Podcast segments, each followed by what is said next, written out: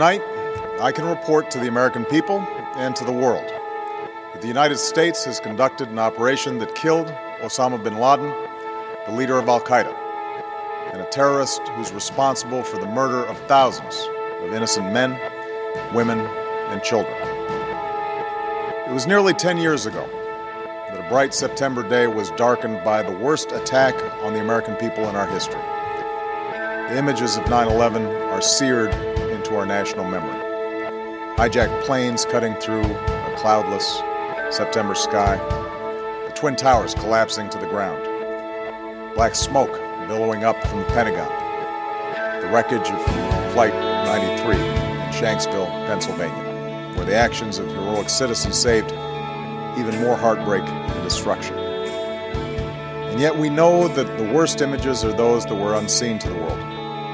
The empty seat dinner table, children who were forced to grow up without their mother or their father, parents who would never know the feeling of their child's embrace.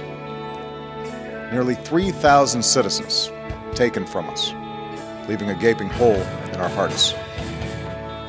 On September 11th, 2001, in our time of grief, the American people came together. We offered our neighbors a hand, and we offered the wounded our blood. We reaffirmed our ties to each other and our love of community and country. On that day, no matter where we came from, what God we prayed to, or what race or ethnicity we were, we were united as one American family. And around the globe, we worked with our friends and allies to capture or kill scores of Al Qaeda terrorists, including several who were a part of the 9 11 plot. Yet, Osama bin Laden avoided capture and escaped across the Afghan border into Pakistan. Today, at my direction, the United States launched a targeted operation against that compound in Abbottabad, Pakistan. A small team of Americans carried out the operation with extraordinary courage and capability. No Americans were harmed. They took care to avoid civilian casualties. After a firefight, they killed Osama bin Laden and took custody of his body. For over two decades, bin Laden has been Al Qaeda's leader and symbol and has continued to plot attacks against our country and our friends and allies. The death of bin Laden marks the most significant achievement to date in our nation's effort to defeat Al Qaeda. Tonight, we give thanks to the countless intelligence and counterterrorism professionals who've worked tirelessly to achieve this outcome. The American people do not see their work nor know their names, but tonight they feel the satisfaction of their work and the result of their pursuit of justice. We give thanks for the men who carried out this operation, for they exemplify the professionalism, patriotism, and unparalleled courage of those who serve our country. And they are part of a generation that has borne the heaviest share of the burden since that September day. Finally, let me say to the families who lost loved ones on 9 11 that we have never forgotten your loss, nor wavered in our commitment to see that we do whatever it takes to prevent another attack on our shores. Thank you. May God bless you. And may God bless the United States of America.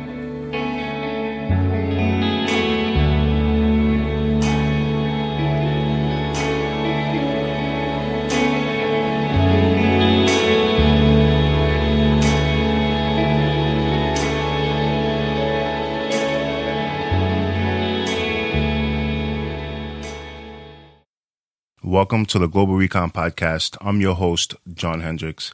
I have a really special guest on with me for this podcast. He's a former Navy SEAL turned author of the book No Ordinary Dog, my partner from the SEAL teams to the Bin Laden raid, uh, Will Chesney. How's it going, brother? Going well. How are you? I'm good, man. I'm I'm glad that um, we're able to do this. So you just released your book. Um, that was on the 21st. Yes, released on the 21st, An Ordinary Dog. And that's available everywhere, right? Yeah, should be available everywhere. The easiest place to probably pick up on Amazon. Right. Yeah. Okay, awesome. So, so we're gonna kind of get into your story a bit. Uh, we'll talk about the book and and all of that. Um, can we start with the beginning and um, what motivated you to join the Navy? As a child, I just wanted to serve my country. I mean, growing up, I guess I always liked that kind of stuff. Um, I can't remember exactly when I wanted to be a SEALs, probably middle high school. Um, yeah, basically just wanted to serve my country. I love the water. Uh, I wanted to uh, test myself, and I heard that SEAL training was pretty hard. I wanted to be one of the best and see if I had what it took to make it through. And I guess since I love the water, I figured joining the Navy was probably my best option. so that's uh, kind of how it all started. And what sort of alerted you to SEALs and like what SEALs do? Was that like through books and stuff like that or movies? Yeah, I definitely read a whole bunch of books growing up. Uh, I guess, uh, of course, Navy SEALs with Charlie Sheen. right, classic movie. I always watched that one, but yeah, I read all kinds of books growing up about SEALs. And, yeah, I think everybody did almost. Right, like probably like Vietnam era type of stuff. Or... Definitely, everything I get my hands on. cool. So when you um when you joined, you went straight into BUD/S. Joined went straight through boot camp, straight through A school. Uh, I got out to BUD/S a little bit early. I got to um, spend a month, I think, about out there helping out with the class that was going through third phase at the time. So it was really neat to get to spend a month there early and kind of see how things went down uh, and help out. So I've heard from uh, like Army guys um, going through uh, maybe Special Forces selection or uh, the Rangers uh, indoctrination program or uh, you know whatever it is they're calling it these days. That guys would sort of get to boot camp in really good shape, and then um, you know due to whatever kind of restrictions they have there, you know they have to follow a specific you know training regimen that they have going on in basics, and they sort of lose some of that high level of, of, of fitness standard that they had prior. Uh, but from what I understand, the Navy is really good at prepping people to go to BUD/S. Yeah, during like a little bit of boot camp, I remember I was not getting in that much shape so I got a little bit of fat. it oh, was just funny. BUD/S. Yeah, it was in boot camp. Uh, they had a program. You go to a motivator, a SEAL motivator. I forget once or twice a week. Uh, so we had that, but didn't do so. I, towards the end of, of BUD/S and then through my A school, definitely stepped it up quite a bit. Like I said, I got out to Coronado a month early and helped out. So I was around the compound, really training hard, getting ready. Nice. And what BUD/S class were you in? I was in BUD/S class 246. 246. Okay. And did you go straight through? Because I know a lot of guys experience some kind of you know physical injury that sets them back, maybe to a, a different class or something like that. Yeah, for sure that happens. Uh, I, I made it all the way through. It's 246 the whole time. Okay, and can you talk about what team you went to after that? I went to SEAL Team Four after BUD/S. Okay, and you were there for a couple of years before you then um, went on to sort of the next level. Yeah, I did two deployments there. You know, uh, about three years, a little over. And then I was um, went to Dev Group, got selected. I made it through that with uh, not too many issues. yes. Uh, so that yeah. So BUD/S is obviously a very difficult course to pass. I'm not sure what the exact percentages are, you know, of students passing, but I know it's pretty low. Uh, 70, 80 percent of failure. Failure, hell yeah. Yeah.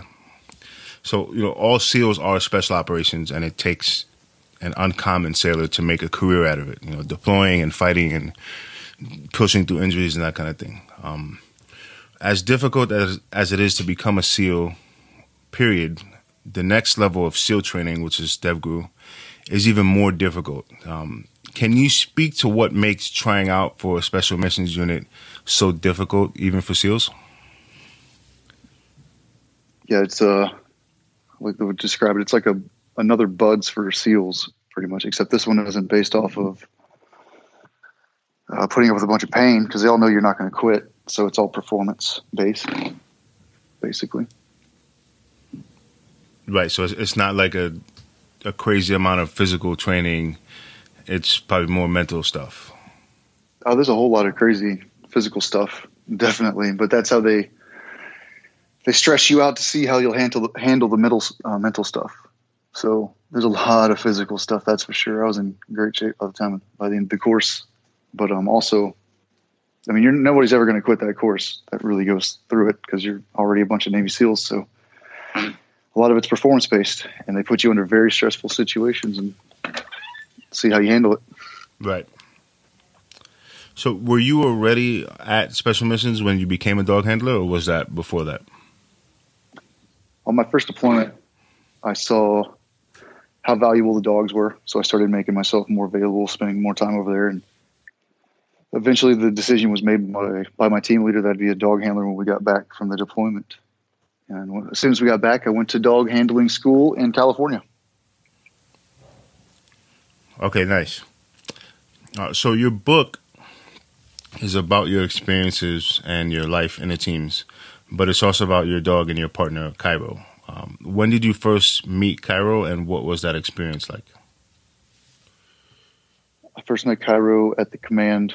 Uh, our trainers had just gotten back from a dog buying trip, so they had a kennel full of brand new dogs, and we were, or at least I was a brand new handler along with a couple other guys, and we had some master at arms with us that were uh, just coming in that completed their selection process and we were all great, a new group of guys. The MAs obviously knew what they were doing with dogs more than we did, but we uh, had the dogs in the trailer. And we all broke them out one by one, and we all got to swap through the different dogs and interact with all their different temperaments.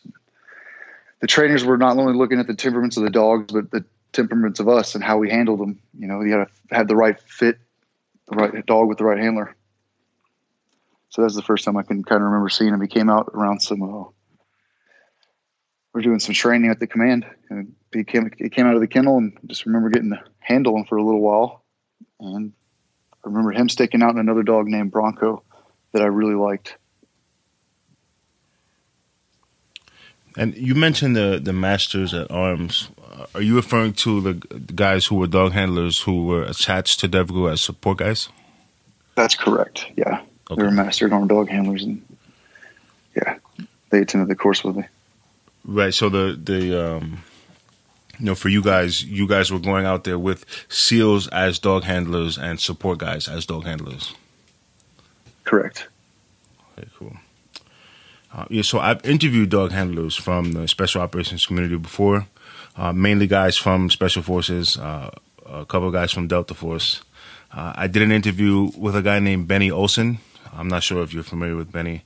Um, oh, I know Benito very well. He's yeah, great guy. Yeah. yeah. So you know, he was he was one of those uh, masters at arm guys who was attached uh, over there. Um, yeah, yeah, he's a great man. Yeah. So one thing that guys always talk about is how the dogs uh, do save lives on the battlefield. Um, you know, throughout your time as a dog handler, were there any times where uh, you can remember that your dog prevented the death of American on the battlefield? Uh, definitely. He actually got shot before the Bin Laden mission. It was a uh, two guys took off uh, from the compound, set up in the ambush. Uh, I guess I can go into more detail. So, two guys hopped on a moped. Uh, they were headed for a tree line. We followed them there. Basically, um, landed, did a call out. Nobody was listening, so we uh, just escalated force, and eventually the call was made to send the dog into the into the tree line. I sent Cairo in, and he was using his nose. He disappeared into the tree line. As I was making my way uh, down the line of my guys, trying to keep an eye on him, he just, you know, obviously he was it was very hard to keep track of him. I hear some gunshots, and I knew he was in. He was probably in a fight, so I started to recall him. And uh, it took him a long time to get back to me. It was taking longer than normal, so I figured something was wrong. Uh, when we sent him in, we had to send him in over a low, like three, four foot wall. And when they shot him, they, they shot him through the chest and uh, leg. So we think that he couldn't hop back over the wall because his leg was broken. Uh, he ended up making it all the way around. And, uh, I guess he found a break in the wall, and that's what was taking him so long to make it back to me. But eventually, I saw him coming towards me, and uh, it's pretty much as soon as I saw him, he collapsed, and I thought he was dead. I mean, immediately. But Wow. yeah, that was a pretty rough feeling. But uh, I knew the guys. There's enough guys online. They had the firefight under control. They didn't need me to go up there because that's you know first responsibility. So I, I knew the guys had it. I, I was able to get over to him, and when I did, I saw he was still alive. So I started breaking out his medical kit.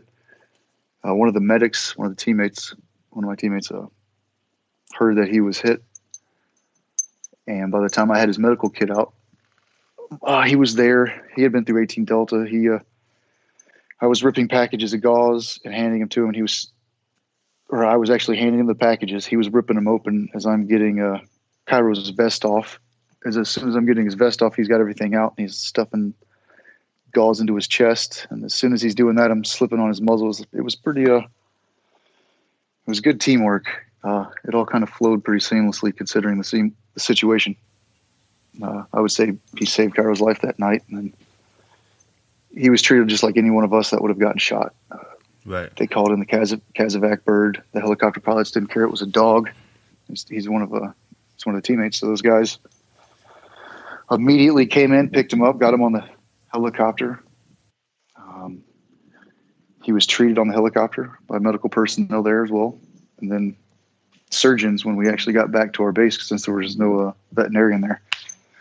So uh, actual surgeons worked on him just like a soldier, and they saved him, got him stable enough to get to BAF, and then once we got to BAF, there was a veterinary staff there that did an amazing job taking care of him through the night because it didn't. I didn't think he was going to make it through the night. He was looking, he was looking really rough. Usually, when the dogs get shot like that, they don't survive. Hmm. We've seen it many a times, especially with that large of a round. It's usually AK round, seven six two round Right. Those are big rounds. going through a dog. Right. It's a big round going through a dog. So I didn't think he was going to make it, but yeah, he pulled. He jumped back. It was pretty cool to see how fast he jumped back, and just. uh I mean, he it wasn't immediate, but surprisingly fast. You know, considering he took a huge round through his chest. So two two things I wanted to ask you. Uh, you know, in a situation like that where a dog does get shot or wounded on the battlefield, is the the treatment is it the same as if you're treating a guy who you know just got shot, you know, bleeding control that kind of thing? Is it pretty much the same thing? Yeah, pretty much the same thing, just kind of different. You know, tourniquets on dogs. We have different ways of doing that since because of all the hair. There's, we take special medical classes for the for the canine specifically, so we know what we're doing. A lot of the even if you're not a handler, a lot of the guys will still show up just so they can learn in case. Right. Everybody tries to you know have as much training as possible. Right. Right.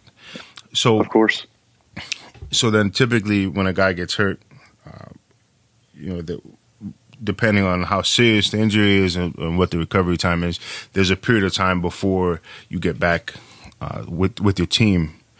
Um, I'm I'm assuming it's a similar process for the dogs, but in the meantime, um, are you obviously if you guys are on a deployment? I'm assuming you're going to stay and finish the deployment. Do you then work with a different dog, or do you just wait for your dog to get back to you? so on that deployment, we had just lost another dog named Remco On that night, it's uh, Jimmy Hatch, Yes, Spike's K9 Fund, and Mike Toussaint. right, right. those those guys we had so we had just lost Remco, and Remco was Mike's dog. It's amazing dog and that was a crazy night. But uh since Mike had just lost Remco, he met me in BAF and he dropped off another dog for me to pick up, which was which happened to be Bronco. and uh, I got to work with Bronco for a little bit. Cairo went to Lackland Air Force Base for rehab, and they took real good care of him uh, he didn't have any issues. You know, there's always the question when you get your dog back. There could be anything. Is he going to be scared of gunfire, going out there and searching, and you know anything? Uh, I never saw, I never saw any uh, signs that he had been shot, except for later on in life. you could see a slight hitch in his step after he had run for a little bit. Right. So it's it's I guess it's very similar to humans as well. Um, I guess eh, people react differently to getting wounded and stuff like that. Um, oh, definitely. But yeah, Mike uh, Mike Toussaint brought me Bronco, and I stayed and finished out the deployment with him. Yeah. And for a situation like that, where you you have to uh, essentially go on operations with a new dog, uh, do you have any contact with these dogs prior to that, or is that the first time you met Bronco? I had handled Bronco a little bit during uh, when I first uh, met Cairo. So not not a whole lot of hands on, but I, I, did get to handle him a little bit. And Bronco was a, a very good dog. He was real friendly. He's pretty easy to handle. It was just me trying to get used to handling a new dog, and you know any issues that we had were totally my fault. Just it's a little bit different, and having Cairo shot wasn't the best, but we made it work. So, you know, you, you, mentioned something interesting when you said that you couldn't see any signs that Cairo was shot like that, any signs that things were going to be different, you know, that he would be afraid to do, you know, whatever it was that you guys were out there doing. Um, and what some people may not know is that the dogs, uh, like you guys, are essentially going through a selection process uh, to, to get there with you. Um, can you speak about any of that, or um, you know what some of the training might be like pre-deployment for you and, and your dog? Yeah, of course. The you just think about what you're asking of these dogs to do. They need to be able to skydive, rappel, fast rope, uh, go into dark rooms by themselves to get in a fight with somebody twice them twice their size. Um, they got to be comfortable in helicopters, slick floors, any kind of environment we might come across. Uh, just that alone, and then the drive to, for that dog to get in a fight and stay in a fight, in that in those types types of terrible situations, it's not easy to find dogs like that. And then it's also I say what, when people ask me what was different about Cairo is that uh, to find a, jo- a dog like that that can actually turn it off and come home and become a family pet is not very easily. I mean, it's not easy to find those dogs in the first place. and then to find a dog that has that and can turn it off and go home and kind of a house dog, you know, he's still a working dog, but he can turn it off and be friendly. It was really cool. But the, uh, selection process is very, very rigorous and they can get washed out at, at any time. For sure. And when a dog washes out, do they stay in the military or like what happens to a dog who's who's you know they decide it's, it's a possibility uh, stay in the military give them to another uh, police station it, it, just depends people find a good fit just depending on the dog's personality and where he's going you know hmm. so you, you also mentioned something that I, I found interesting is that Cairo was able to turn it off uh, I interviewed a guy who was one of the uh, the first uh, dog handlers for the uh, Army Special Forces Green Berets, and okay. um, so he was he was doing it for quite a while. And what he said was, is you know he trusts his dog with his life uh, when they're deployed and they're in combat, but he wouldn't trust his dog at home with his wife and kids if he wasn't there. Um, oh yeah and and that's has something to do with you know the dog uh, trying to assert its dominance and, and that kind of thing. Yeah, definitely. There's like I said, there's not too many dogs now that I look back and think about it where I would, you know, obviously all the dogs were great workers. They'd all they were all amazing. We made sure of that through the selection process and all the, the amount of training we put into them. But now that I think back, which dog, if, if I had a kid or brought him home, uh, there's not too many that I would trust. Right, and, sure. and it's not because they're you know evil dogs or anything. It's just the no. the type of job that they're asked to do and training they receive uh, kind of puts them in a, a certain, I guess, uh, mindset. For sure, I mean these are working dogs. it's like I was talking with Mike Ritland yesterday about he has a foundation to get the dogs retired, working dogs, uh, the place for them. he houses them and tries to find them homes people right. reach out to him, but they're uh, they're working dogs, and a lot of people don't understand that uh, they have to go into the right environment, or you're putting the dog into a bad situation, and you're putting people into a bad situation, and that goes with buying a regular Malinois. I mean, those are working dogs. They have a lot of energy. You, need, you just need to know what you're getting into, for sure. A lot of people, I guess, maybe don't understand that. Uh, so that that program that Mike Ritland runs. So Mike Ritland is a, a, a former Navy SEAL, and he was also a dog handler, uh, and he has a, a, fantastic podcast as well. Um, and you said the program helps put retired working dogs uh, with families and stuff like that. Yeah, he tries to do that or gives them a home. Some of the ones are a little more that have more problems that need to find a place to go. He takes them in and tries to take care of them. So that's really good stuff. Yeah, but sure. I guess some of the families that reach out don't really understand. Like, it's like I can't give you this dog because um, if they have kids and the dogs say the somebody knocks at the door and the retired dog is barking at the door and the kid comes up behind them and touches them or something, and, uh, you never know what might happen. So, right, these are it's not their fault. You know, it's genetics and it's their training, and they're they're amazing dogs. So it's uh, if they're able to go to a, a home, some of them are, you know, a lot of them are. Towards the end of life, they kind of calm down a little bit so they're able to go to really good homes. I would say most of them. It's just a very few, like, uh, yeah. So after uh, Cairo went home, um, how long was it that you were working with Bronco, and then how long was it until Cairo was ready to go back to work? As soon as I was done with that deployment, I was uh, I turned Bronco back over, and Cairo was still in rehab as soon as he finished up rehab, he uh, he was sent home, and I went over to the kennels and grabbed him the first day. And then you guys were right back to work. Yeah, right back to work. As soon as he was fully recovered, you know, we went out and started conducting training to see if he was, um, see if the injury had affected him at all in any ways. But he was good. He was fine. And you Didn't said notice the difference. you said later on you noticed that he had like a, a I guess a limp in his walk. Um, was that apparent at all after, like immediately afterwards, or that was just later on?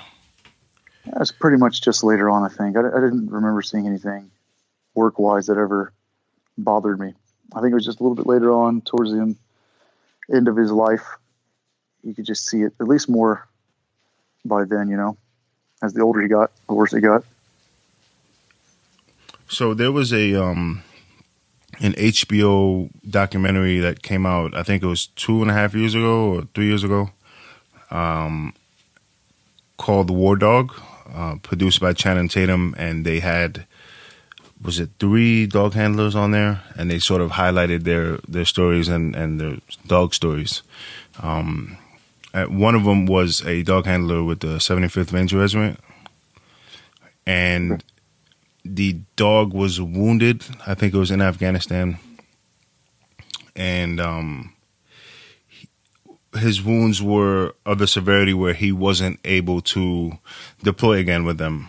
Um, and something ended up happening where he, at least according to him, where he thought uh, someone made a, a verbal promise that he would be able to take the dog home uh, but then what ended up happening was the the dog went to a police department, and then once he was at the point where he couldn't do the the police work anymore, he retired with his dog handler at the police department. Um, is that something? So, based on what you were saying, I'm assuming you took Cairo home afterwards. Yes, I took Cairo home. There was a uh, he was a good dog. There's a couple other people that put in an application as well because everybody loved him. Uh, handlers usually get first choice, and that's a that's a terrible situation. You know, I don't I don't think we ran. We might have run across that as well, but uh, nothing that I can remember in detail. It's just, uh, yeah, I don't really know what you can do in a situation like that. You just kind of got to figure it out, see what the best fit is. But it's really terrible. I, I didn't run into that problem with Cairo. Um, just put in the application for the approval process. It took quite a while, but at the end they had to do their due diligence and make sure Cairo was going to the proper home as well. You know, right. Uh, as soon as the process was done, I I remember one day I got the call saying it was approved and I could take him home, and I took him home. It was great. I'll never forget that day. And by the time you had taken him home, were you already uh, out of the Navy? I wasn't. I was on my way out. I had gotten blown up in 2012, and after that, it kind of went. It never got. Uh, it was never the same. I started getting mi- migraines really bad, and my short-term memory wasn't the best. Um, drinking a lot. It was just. It wasn't a very good place. Uh, uh, my team leaders had seen that by then, and I had kind of addressed it as well. You know, the call was made. I, I went through plenty of medical help. I went through NICoE and saw a whole bunch of doctors and tried different modalities. It just, it was time for me to uh, to move on. I was, I didn't feel like I could operate at the uh, level I needed to operate at anymore. And, So, uh, and was that a TBI? By that time, yeah, yeah, my hair had fallen out a couple of times from alopecia. I think the, you know stress and I think the grenade explosions over time and uh, just all the stuff that we do. right. You hit your head sometimes. All the overpressure from the blast from rockets and skydiving, and I think that along with the booze and then the big grenade explosion. So I was having a rough time. So I was on my on my way out at just going through all that process. And I was pretty sure I was uh, I was getting close to the end of it by the time I got home. So it was a good time. It was it actually worked out in my favor. Uh, he was such a good dog; they kept him around for quite a while because he was like kind of a plug and play dog. Didn't take if it was a fairly new handler, you know, you didn't want to give him a problem dog. He was a dog that you can give to pretty much anybody, and you just let him go and he does his job. Um, so they kept him around for a while, but it worked out in my favor because if I was still working, I wouldn't have been able to take him home and give him a good home. So they probably wouldn't have approved me. Since I was in transition, even though I was going through a lot of medical stuff, they uh, they still approved it, which actually helped. It helped me out quite a bit just having him home. Right. That You know. probably helped you, you know, overcome your, you know, your situation. Oh, and yeah. It helped quite. I mean, it was. I don't know what would have happened if I wouldn't have got him. It would not have been probably. It wouldn't have been good for my mental health at all. Right. You know. For, yeah. Well, that that's another positive effect that the dogs have, uh, not on just the handler, but on the team as well. Because you said several guys put in applications to try and bring him home. Yeah, everybody on the team loved him. He, uh, even the do- the guys that were allergic to him would pet him. You know, so I could take him around. So all the civilians on the compound loved him. I mean, he was just he really was a really. He had terrible breath. I, I say it was his only problem. That was that he had periodontal. He had terrible breath, and even the people like he would jump up in your arms and put his face right in your face and just happy breathe right in your face, and it stunk so bad. But everybody was like, "All right, I don't care. It's, it's Cairo." So I mean, I, everybody loved him. He was a, and when he came into working, he, it's amazing the things that he could do, and you know, it was great. All, all those dogs are amazing. Just Right. he had the he could turn it off. And, Yeah, Yeah. The uh, one of the guys who was um who was in that War Dog documentary.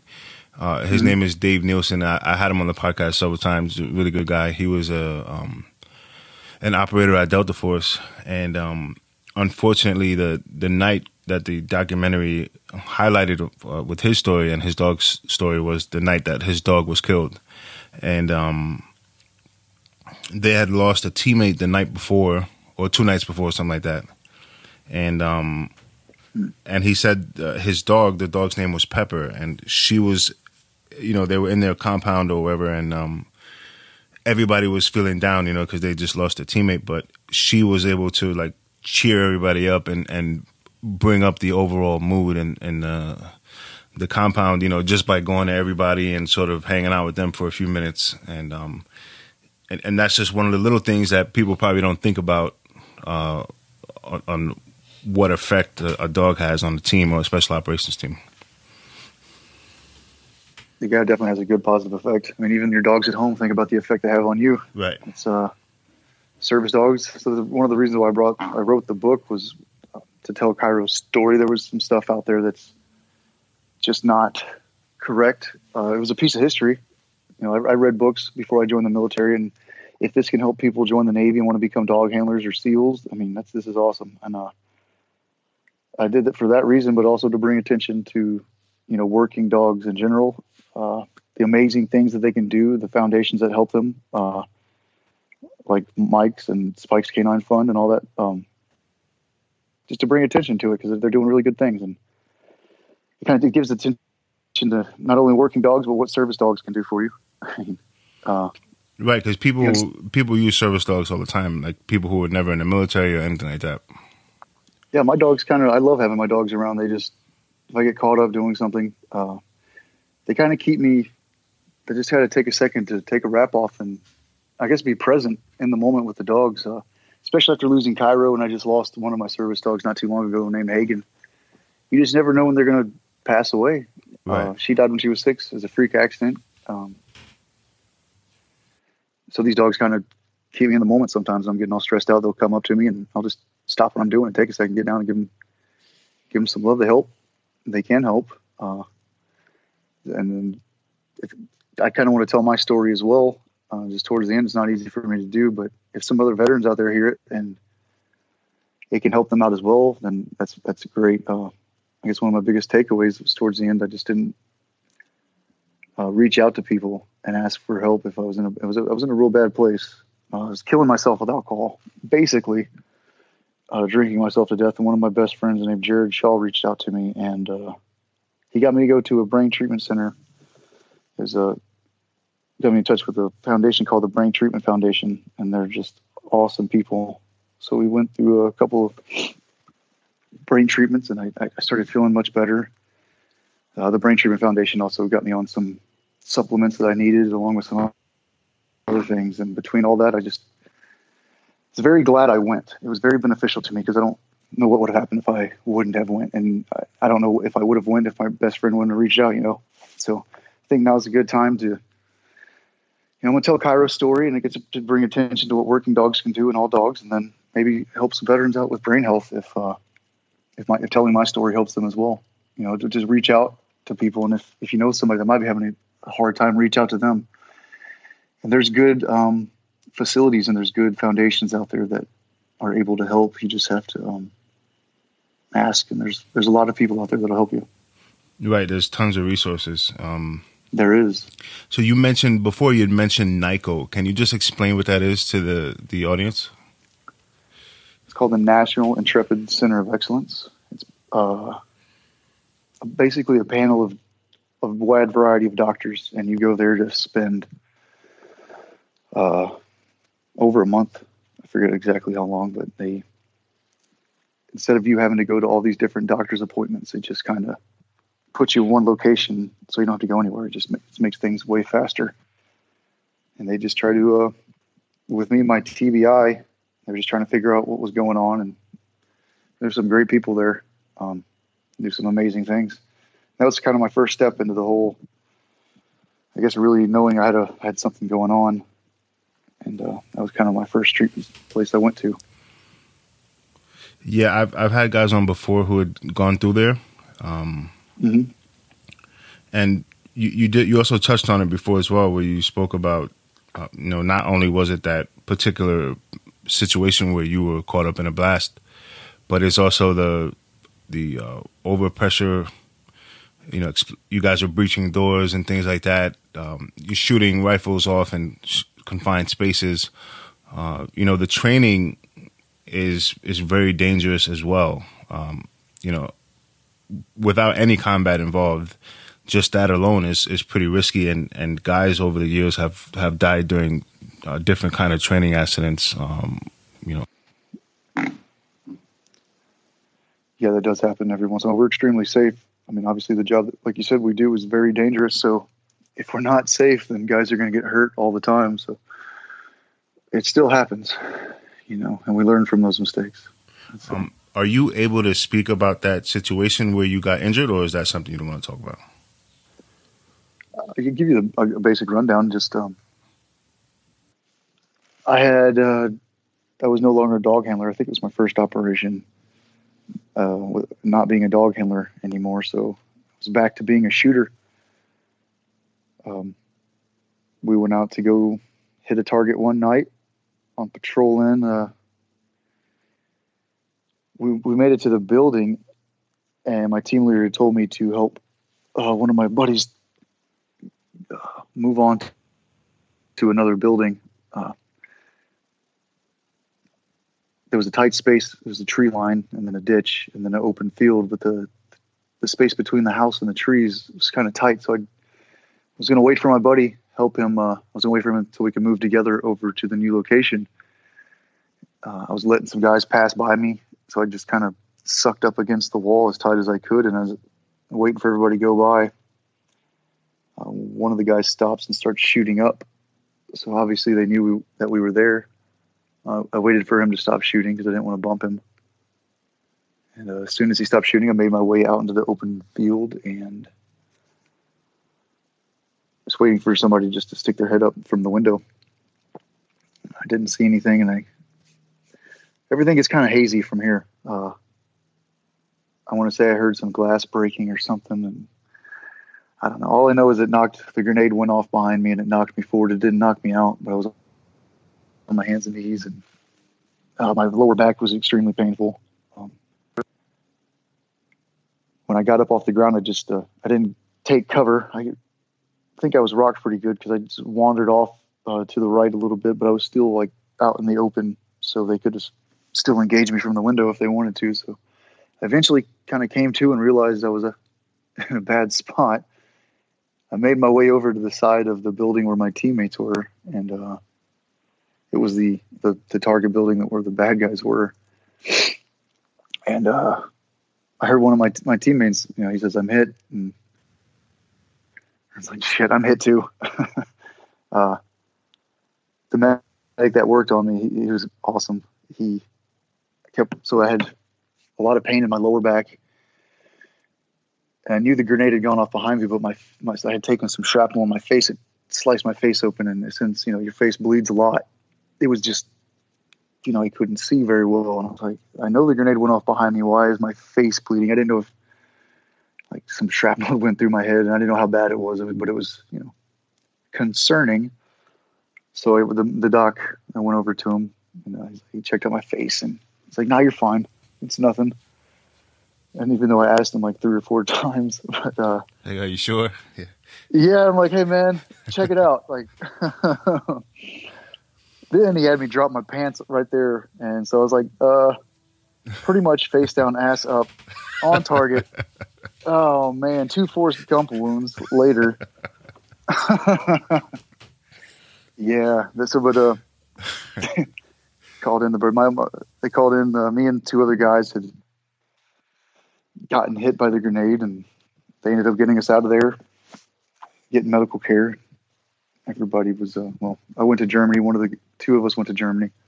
One guy tried to stay behind, but he ended up having some TBI issues as well. I think so. Uh, yeah. And was that your last deployment?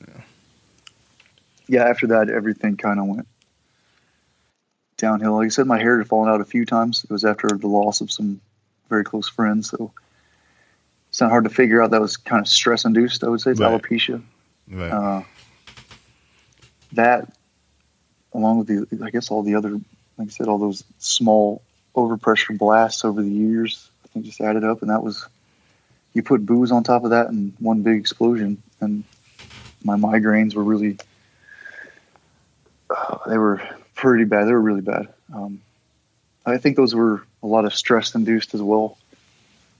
Right, because so, be, being stressed out uh, affects your physical health. You know, whether people realize oh, that or not. Yeah. Yeah, I mean, was, I mean, I kind of think sometimes I would be thinking I was going crazy because I'm like, what, what, the, what is wrong with me? Like, uh, I used to be a Navy SEAL, pretty high at a pretty high level, and now I can't really function function that well and uh, it's it's it's kind of hard to put your finger on it when it's your own mind. right. It's just it's frustrating. So uh, yeah.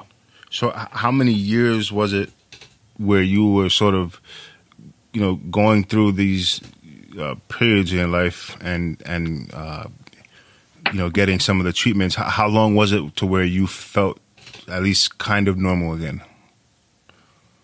I'm still working on it. Okay. I'm, right, uh, right you know, there's there's all these different modalities, and I just you know, I guess I went through all the stuff in the military, and when I got out, I just uh, you know things kind of wear off after a while. They don't work. I didn't want to take any medication, any migraine medication. I think those are all stress induced. So I after I, I, took a job immediately after leaving the military, which was a terrible idea. I drank myself out of that job, and then um, kind of moved back home for a minute to take it easy. And that's probably when I was at my worst. And then um, ended up finding a little place of my own. Uh, I tore my bicep not too long after I moved in, so I was sitting around a while. I started listening to um, to podcasts. I started listening about breathing podcasts and nutrition and stuff like that. And then I ended up going to that brain with the the brain treatment uh, foundation. Helped me out, and between that, she helped me out with some hormone therapy and some other supplements. You know, to we ran some different tests to try to get my blood work looking good. And between that and the brain treatment, I started feeling better and better. And now I just try to educate myself. Like food is a big one. Trying yeah. to eat your diet is huge. Um, it has all kinds of podcasts that have to relate to brain health, and there's breathing and meditating. So I just, you know, my morning routine. If I wake up and I just try to at least get some breathing and stretching and meditating or praying in, you know what I'm saying? It's something, and then I'll start my day off that way. Right, kind of get. I think get those the, all, all, those things are get the positivity yeah. going like early in the morning. Yeah.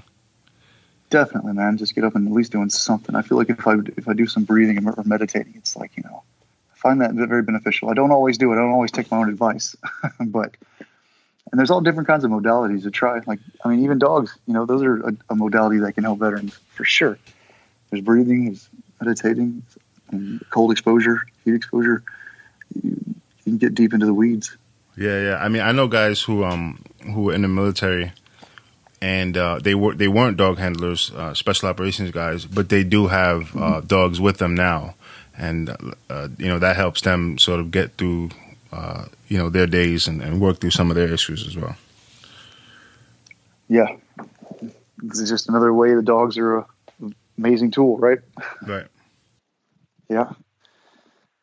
I mean, yeah, if you think about it, they're just like they're such they don't like think about the past or you know they don't dwell on the past they don't think about the future they just live in the present right so they're just you give them love and they'll give you love back it's a good thing to have around right and they, they don't judge you and never judge you yeah yeah that's awesome so how long um after you got cairo at home when you uh, you guys were both out how long did you have cairo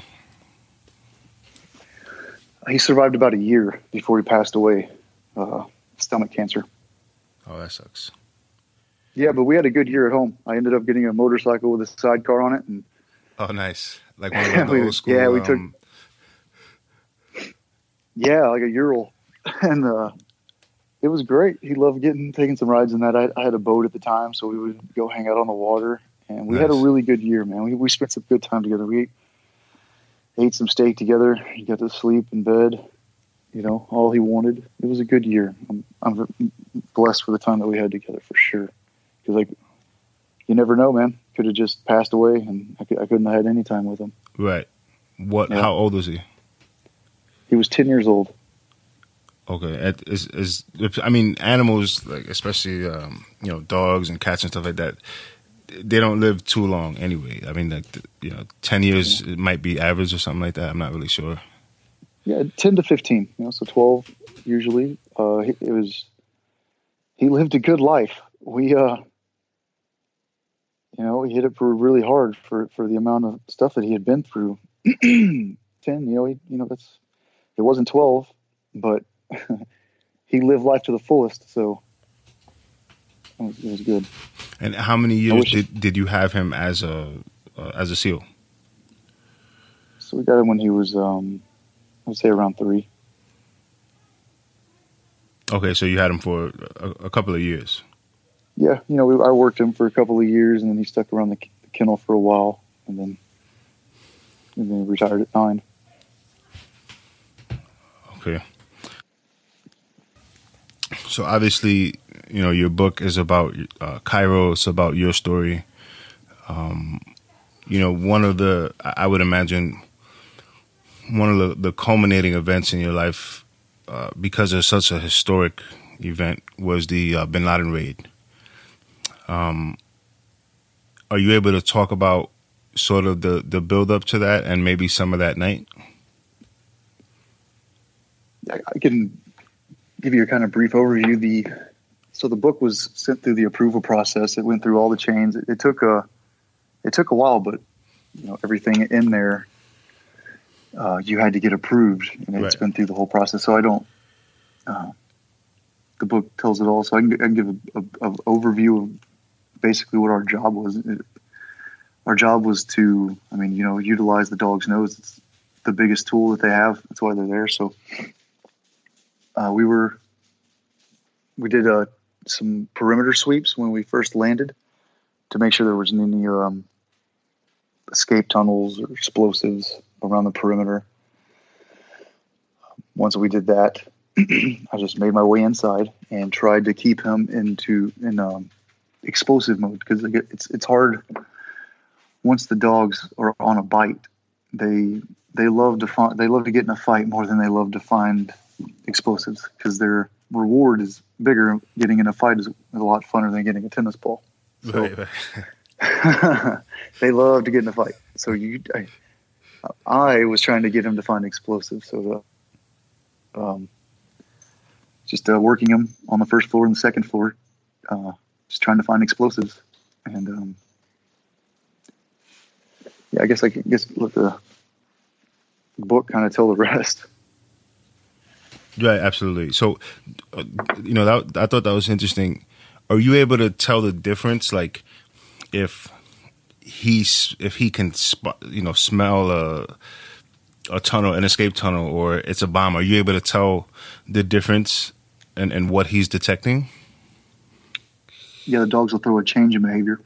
So we just worked together for so long that I was able to just, just like the guys on my team, we we work together so often that even in the dark, I can I, I pretty much know who everyone is, even looking right. at the back.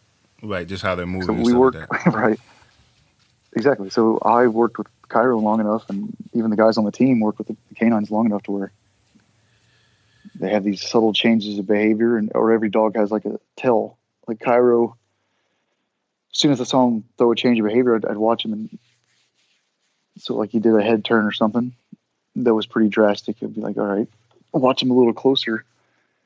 And uh, he had this helicopter tail thing. If I saw his, his tail like kind of doing a helicopter, I knew he was. It was his like telltale sign. Like, all right, he's definitely on something now. And then I would watch him, you know, work it to wherever he was going to the source. And before he would get there, if, if I was able to, you know, I'd just recall him, and we would have a general idea of, you know, where guys were before putting us in harm's way or the guys in harm's way. If it was explosives, we didn't have to get close, and he didn't have to get close either. If if we were able to just kind of get the general direction, if that makes any sense. No, absolutely, absolutely. And um, so you said it it it was a little difficult getting him out of bite mode. Like I guess the dogs get excited, um, you know, for a fight, like you said, and everything. Um, are there any? Is there a time that maybe you can share where he he bit somebody? yeah, his first bite, he uh, so we were on we're on the target, and it was we were doing a call out that night. We had been there for a while. We got some people out of the building. Uh, there was some guy in there. He wasn't complying, so we did escalation of force, and eventually the call was made to send the dog in. So I sent Cairo in uh, the main room or the middle room. It was just kind of a, a, smaller kitchen room, I guess. And then to the left and right were two larger uh, bedrooms, I guess. Cairo went into the first room in the kitchen area, uh, stayed in there for a second, shot over to the right room. And uh, I guess during the call out, one of the women had left her baby in the room for some reason. Um, no big deal. Well, Cairo just uh, you know, the dogs talk with their mouths. They'll go around sometimes and they get excited. Sometimes they'll grab pillows or something like that. Um, just Cairo went over. And I guess he was doing the sweeps of the room and he went over and sniffed the baby, but he didn't. He didn't do anything to him. He just left him alone. It was it's pretty crazy. Uh, he shot over into the next room and immediately engaged the man that was being non-compliant, and it allowed us to take him into custody without getting anybody hurt. You know. And a, a situation like that, is it difficult to get the dogs to to stop biting? Because I've I've seen like you know videos online of a usually like police canines, um, and I'm, I'm, sure this doesn't happen every single time or all the time, but you know, there's the internet is filled with you know everything. So uh, I've seen some videos where the cop or the handler had a little bit of difficulty getting the dog off of the suspect or you know whoever it is they were engaging. Is, is that has that been an issue for you guys at all in the past? Or? It has. You know, different dogs have different temperaments, and some of these dogs are so high drive. Um, they wouldn't recall from a bite, which is a big deal because you want the dog to come back. Uh, you don't want to just leave the dog out there to to get shot. So, right. in those kinds of cases, we'll, we'll find probably a new department. Still a great dog. Um, but maybe a police department that won't. We don't want the dog to getting killed eventually just because he's a great biter and a great worker. We just know it's eventually going to end up bad just because of what's happened in the past. So we've had dogs that were just yeah, but you know, the, as long as you're able to get them up there and pull them off hard, you usually get them off no problem. I mean, sometimes it's a little harder. the dogs have a, a real bite, but some dogs have a bigger, bigger problem, a way bigger problem recalling. Um, without being up close to them. But we, that's the only problem. Cairo didn't. He was pretty laid back and had a good temperament. I didn't have any issues with his recall. So, so some dogs when, we do. When you're doing the recall, is that that's just you calling mm-hmm. out to him, basically? Yeah, using an e-collar and just trying to get him to come back to me. And certain people, every some guys have different ways of getting them back. You know, you don't you can't just scream. So right, right, right. But, yeah, we use an e-collar to kind of get them back. Some dogs need it, some dogs don't. You can use the tone. Sometimes you just need a little bit of the e-collar, not too much, just enough for them to come back to you. Well, that I mean, away. Just thinking about it, I mean that's that's pretty amazing on the dog's part because you know dogs like everyday dogs get excited. You know when when two or three people they've never met before come to your home, right, and they're kind of jumping around. Uh, so yeah. I can imagine what it's like you know, being you know hopping off a helicopter and you know firing rifles and and throwing grenades and things like that. Uh, you know the dog's ability to remain focused during all that sort of chaos. Yeah, that's why the selection process is so rigorous. I would say, but uh, and they're they're no joke. All these dogs are like on Cairo's first bite. I don't I don't think I mentioned it in the story. He ended up subduing the guy, and there's actually a couple of other women in the room. He's probably going to try to use his shields, but his bite was so bad. You know, I've seen some pretty crazy stuff over my years as a SEAL, but I'd never seen anything like this. I walked in the room and there was a big Jello mold in the in the corner. I'm like, "What is that?" I go over to it and look. Uh, and it was a congealed big glob of blood. I'd never seen that in my life. It was just from a dog bite. He must have hit an artery, Ooh. and the medic ended up, you know, saving the guy's life. We got to him really quick. Uh, but it was just crazy to see how much damage a dog can do, and and that's just one story. There's there's so many dog bite and so many like one of the things in the book is I remember going to the team room. I was in the team room once, for, and it was said like, "Hey, raise your hand if a dog has ever saved your life." And basically, everybody in the team room raised their hand. right. And not only did they have a story where a dog saved life, we had multiple stories. Like we can sit there and just chat for all day long about you know dog saving your life, and you know, you know this dog did that, and so it's just crazy to see. That's that's why I wanted to be a dog handler in the first place. Just from my first deployment, seeing the value of it, what they can bring to the table. I was and it's like if I could save. You know, I was a dog guy. I love dogs. I wanted to make myself as valuable as possible, and if I could use a dog to save one of my teammates, then I was all about it. You know, I happen to like dogs, so not not a big deal for me. right. And and, Yeah. and these dogs are, are pretty special. So that's that's pretty awesome. Very so special. Yeah. I know they there's dogs where they're used like this dog is a bomb detection dog or this dog is a tracking dog. Uh, so basically, these working dogs combine several skill sets into one. Basically, Yeah, we we had a dual purpose, so he could find explosives or man odor. I see. So is is that how you know? Like when you mentioned, you know, that you, you guys are sweeping the outside of the compound, uh, looking for explosives or a tunnel. They they would find a tunnel by smelling somebody down there, basically. Yeah, you're uh, the longer the person sits there, you know, the, everybody has a scent, right? So your your body's giving off a scent. Dogs' noses are just amazing what they can pick up. As soon as they pick up that scent that they're trained to pick up, they'll um, if you train them properly, they'll show you where the the main source of it is for whatever you teach them, whether it's explosives or narcotics. People, um, Right, they use them to find children, missing children from the tracking stuff. It's just they're going to use their nose to track that scent and find whatever you ask of them, as long as you train them the proper way and they can learn it. You know, Right. it's amazing. Yeah, I mean, it, it really is, and Cool. Um, you know, I've had uh, I don't know, maybe three or four dog handlers on the show before. Um, you know, different backgrounds, different experiences, and stuff like that.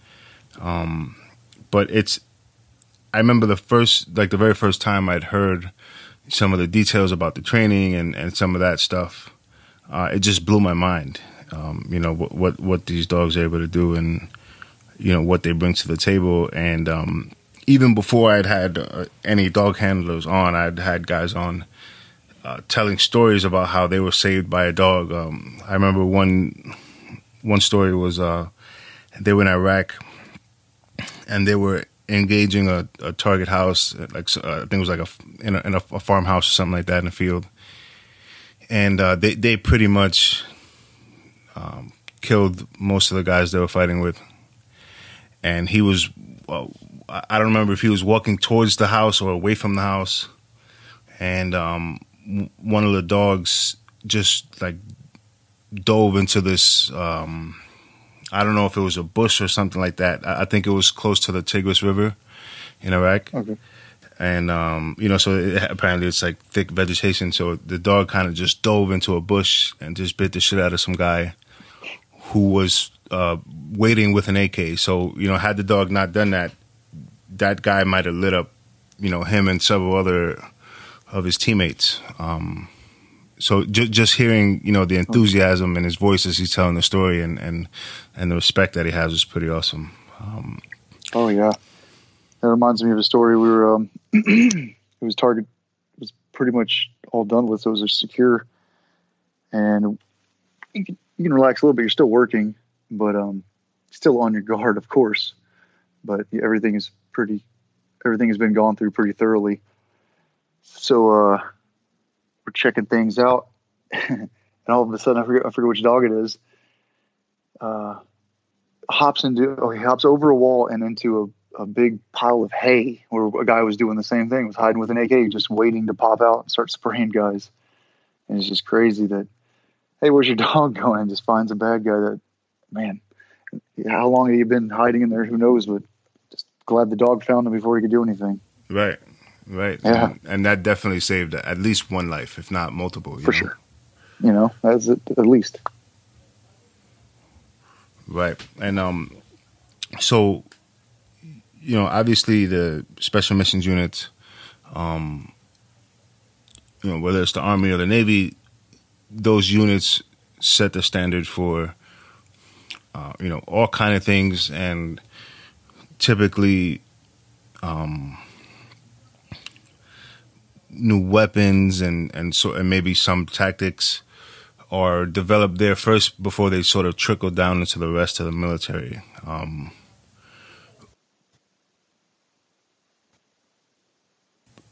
I know some guys, like I said, I know I know a guy who was a Green Beret, and he was a dog handler. He was there for some of the the very first uh, iteration of that canine program for special forces.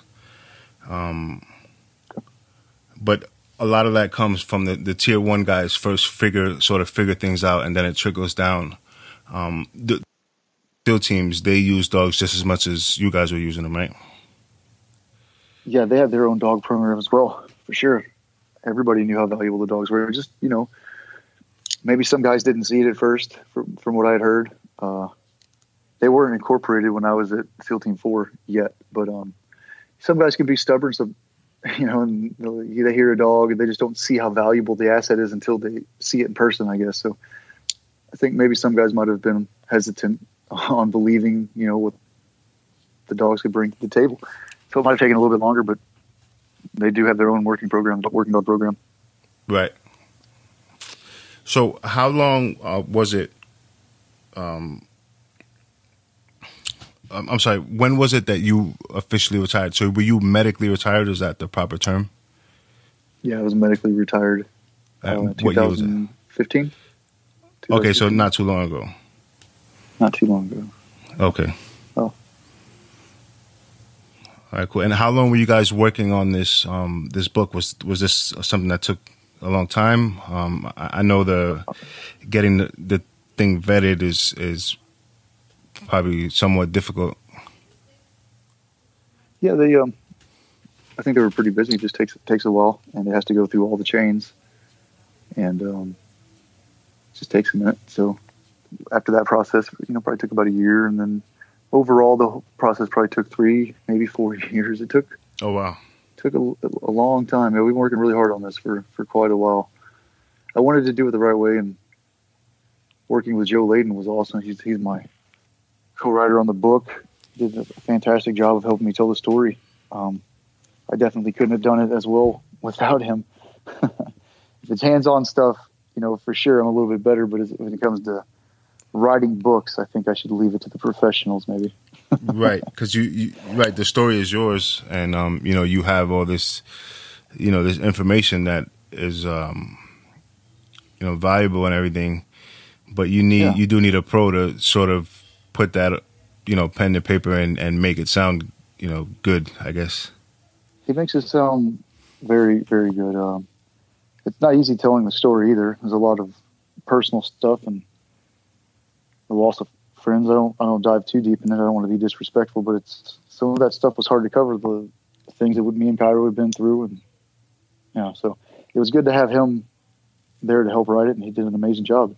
I think what we have is great. It's a piece of history. It's like a Navy SEAL Marley and me.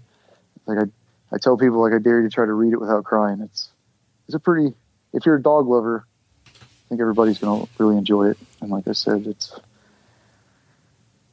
it does multiple things. It, it gets the piece of history out there, it gets the truth out there. It can bring attention to all these dogs, and it can, you know, if I, if I can help other veterans by putting my message out there as well, then I don't know in what capacity I'm, I'm going to help as of right now, but I'd like to help in some way. Well, sometimes you you not you can't uh, sort of quantify the value of something.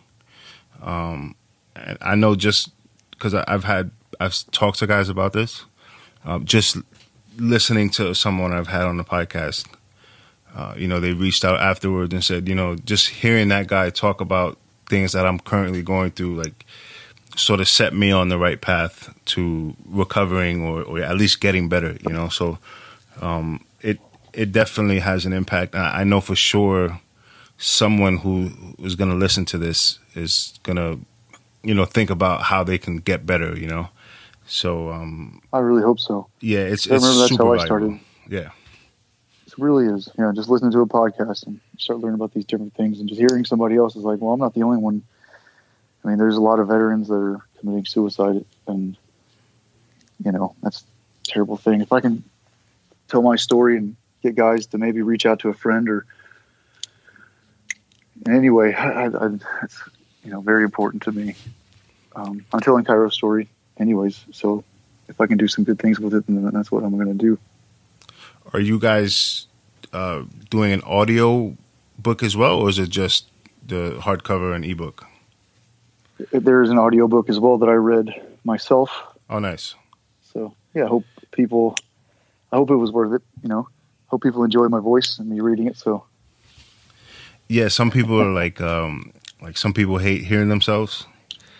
Um, yep. so, so I've heard of guys like, and not just military guys doing books, but just in general, where they would like they attempted to do the audiobook and they hated hearing themselves so much that they just paid somebody to to uh, you know narrate it. That's funny. Yeah, I don't love the way I sound, but I'm, i hope I did well. I hope everybody enjoys it.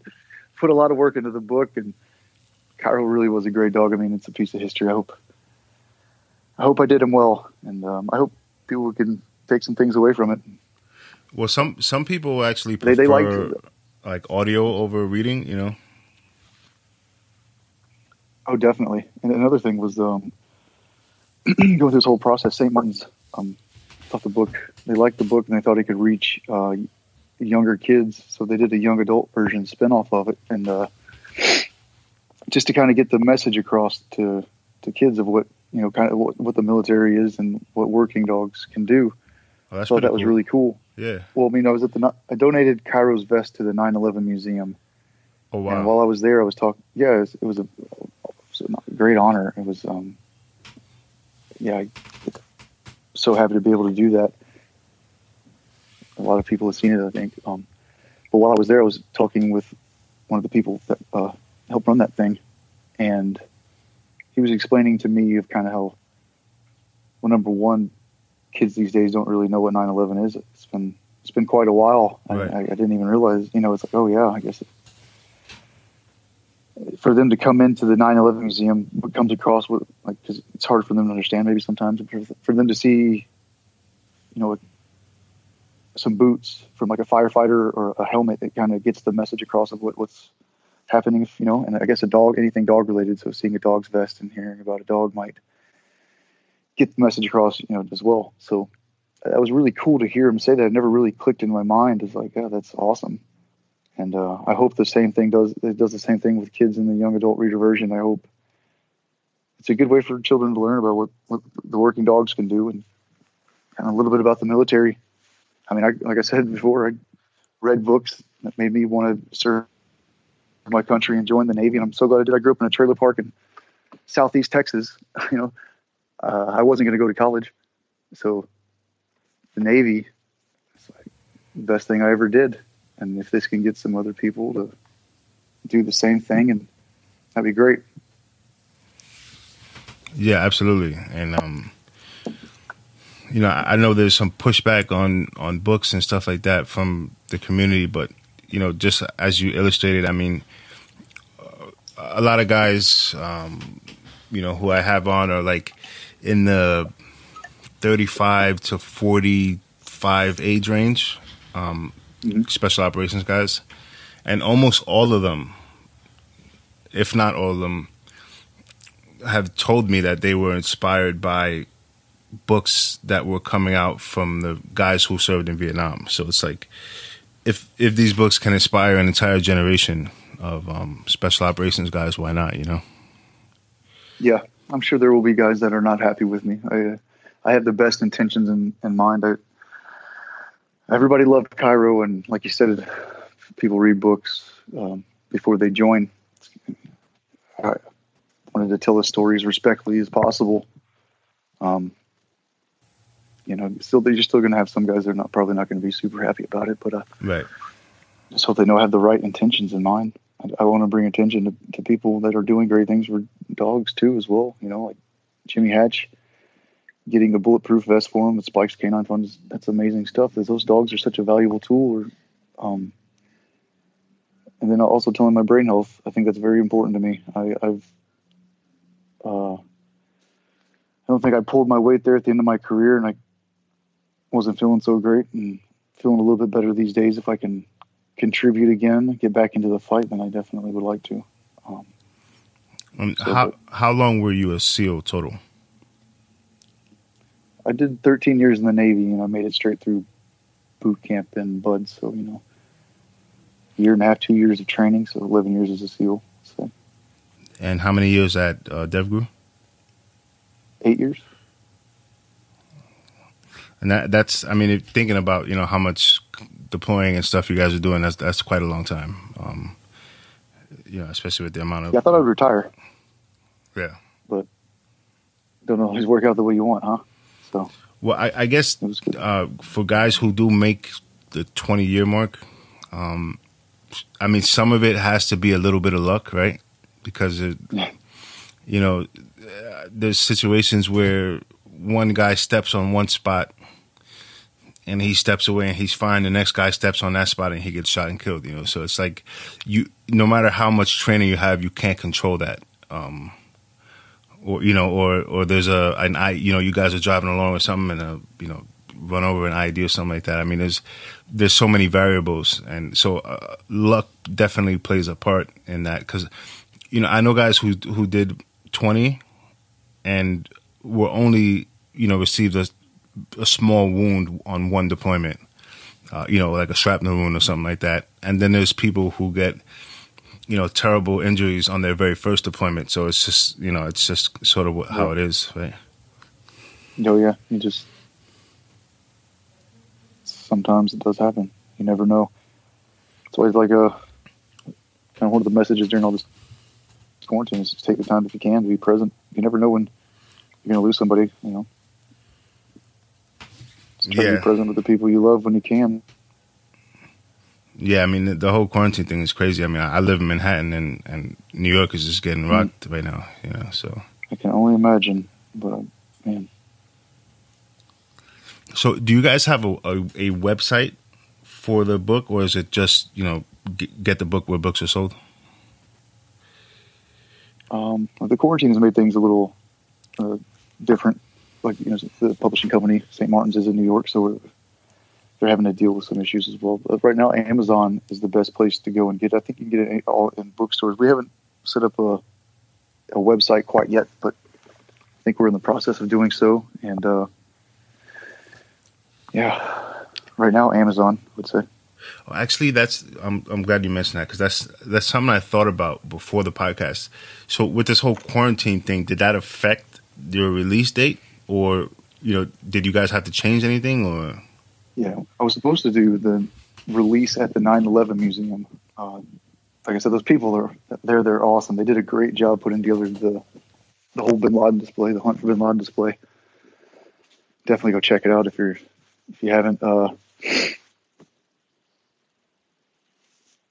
but we're supposed to do the book release. excuse me. We're supposed to do the book release there. Just the whole quarantine thing just shut it down. So we're making it work. We're pretty much doing everything from home uh, St. Martin's is in, you know, they're dealing with the stuff since they're in New York as well. So, but we're making it happen. We're making it work, and eventually, once all this does pass, we'll get through it, and we'll do a another official release at the 9/11 Museum. I'm, hope, I'm hoping and, and get out there, and I think a lot of people want me to sign books, so I'm working on getting out there and doing it and figuring out how to get it done. yeah, that'll be awesome. Um, you know, Yeah. that that place is, um, you know, it's tough not to get emotional going there. Um, Yeah, and it's so it's so weird. The uh, the first time that I'd gone there, uh, so I'm I I'm also a photographer. So I, there was a day where I was just sort of walking around the city with my camera, and I was near the area. So I said, let me just go over there and, and take some photos and stuff. And um, I got there. I was taking some shots of the building. I, I wasn't looking at the, you know, they have that that stone with all the names on it. There's two of them where the um, where the buildings once stood. And I'm just Right. taking these pictures, and then I just I, I done uh, finished taking the pictures of the buildings, and I looked down, and the first name that I saw was a name of a guy I knew who was killed in the towers, and um, oh really? yeah, it was the weirdest thing. I took a picture of it. It was the the, the absolute weirdest thing, and um, you know, especially for New Yorkers and people who were alive when it happened. Uh, you know, I, I think most Americans or people around the world, it's you know, it's one of those events where you remember what was happening when it happened. You know, um, Oh, definitely. Oh yeah. and uh, it's it's crazy because um, before this whole quarantine, I had um, reached an agreement. Um, so Spotify has podcasting studios in one of the World Trade Center buildings. So I'd reached an agreement to where um, I can use their studios at the World Trade Center. So we are going to switch platforms and, and do all this stuff to sort of because uh, right now the podcast is just audio, so we wanted to, you know, sit down with people and record that way and get some visuals out, and then uh, this whole this whole thing happened, and that just shut everything down. You know, so kind of bad timing, but yeah, definitely. Yeah, I got you. Yeah. All right, cool, man. Crazy. Um, uh, it, it, was uh, it was fantastic talking to you, man. I, I really appreciate you doing this. I'm sure you know the book release you, you, know you're doing a bunch of media and stuff and i, I know that stuff is not uh, not always easy and can be exhausting um, so i really do appreciate you doing this man yeah i appreciate you having me on it's you know it's pretty new to me not used to doing all this media stuff but right I'm, I'm, sure it's kind of weird yeah yeah i hope everybody enjoys the book and i hope it did, i hope i did kind of right and get through these podcasts. Yeah for sure man. Um, see what i can do for get the right message out there. Yeah, I, I, I think you, you guys are doing a, a great job, and um, you know, regardless of whatever people think, most Americans appreciate the book and and uh, you know everything you guys have sacrificed and done over the years, and um, you know, I want to thank you for coming on again, and thank you for your service as well. Yeah, I appreciate it. I, like I said, I, I had a friend call me who had lost a, a few buddies at the trade towers, and he he's a big dog lover. He called me the other day, and he was you know, he was very emotional about it. So um, I think it was beneficial for him. I don't. So yeah, hope I did right on the on telling the story, and I really appreciate you having me on. Thanks for taking the time. The news of bin Laden's death brought celebrations to the streets of the United States. But it also haunted the world with memories of a clear September morning a decade before when the streets of America were choked by terror. That mystique and that legacy goes way, way back to even Vietnam and before. You know, the enemy knew the men in green faces, if they were coming for you, you weren't coming back.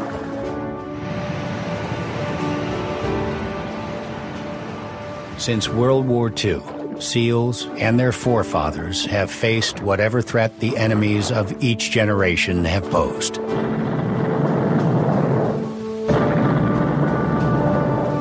From Hitler's beaches to bin Laden's terror. While the perils have changed and will continue to, the invisible men behind the face masks still claim a common heritage and future.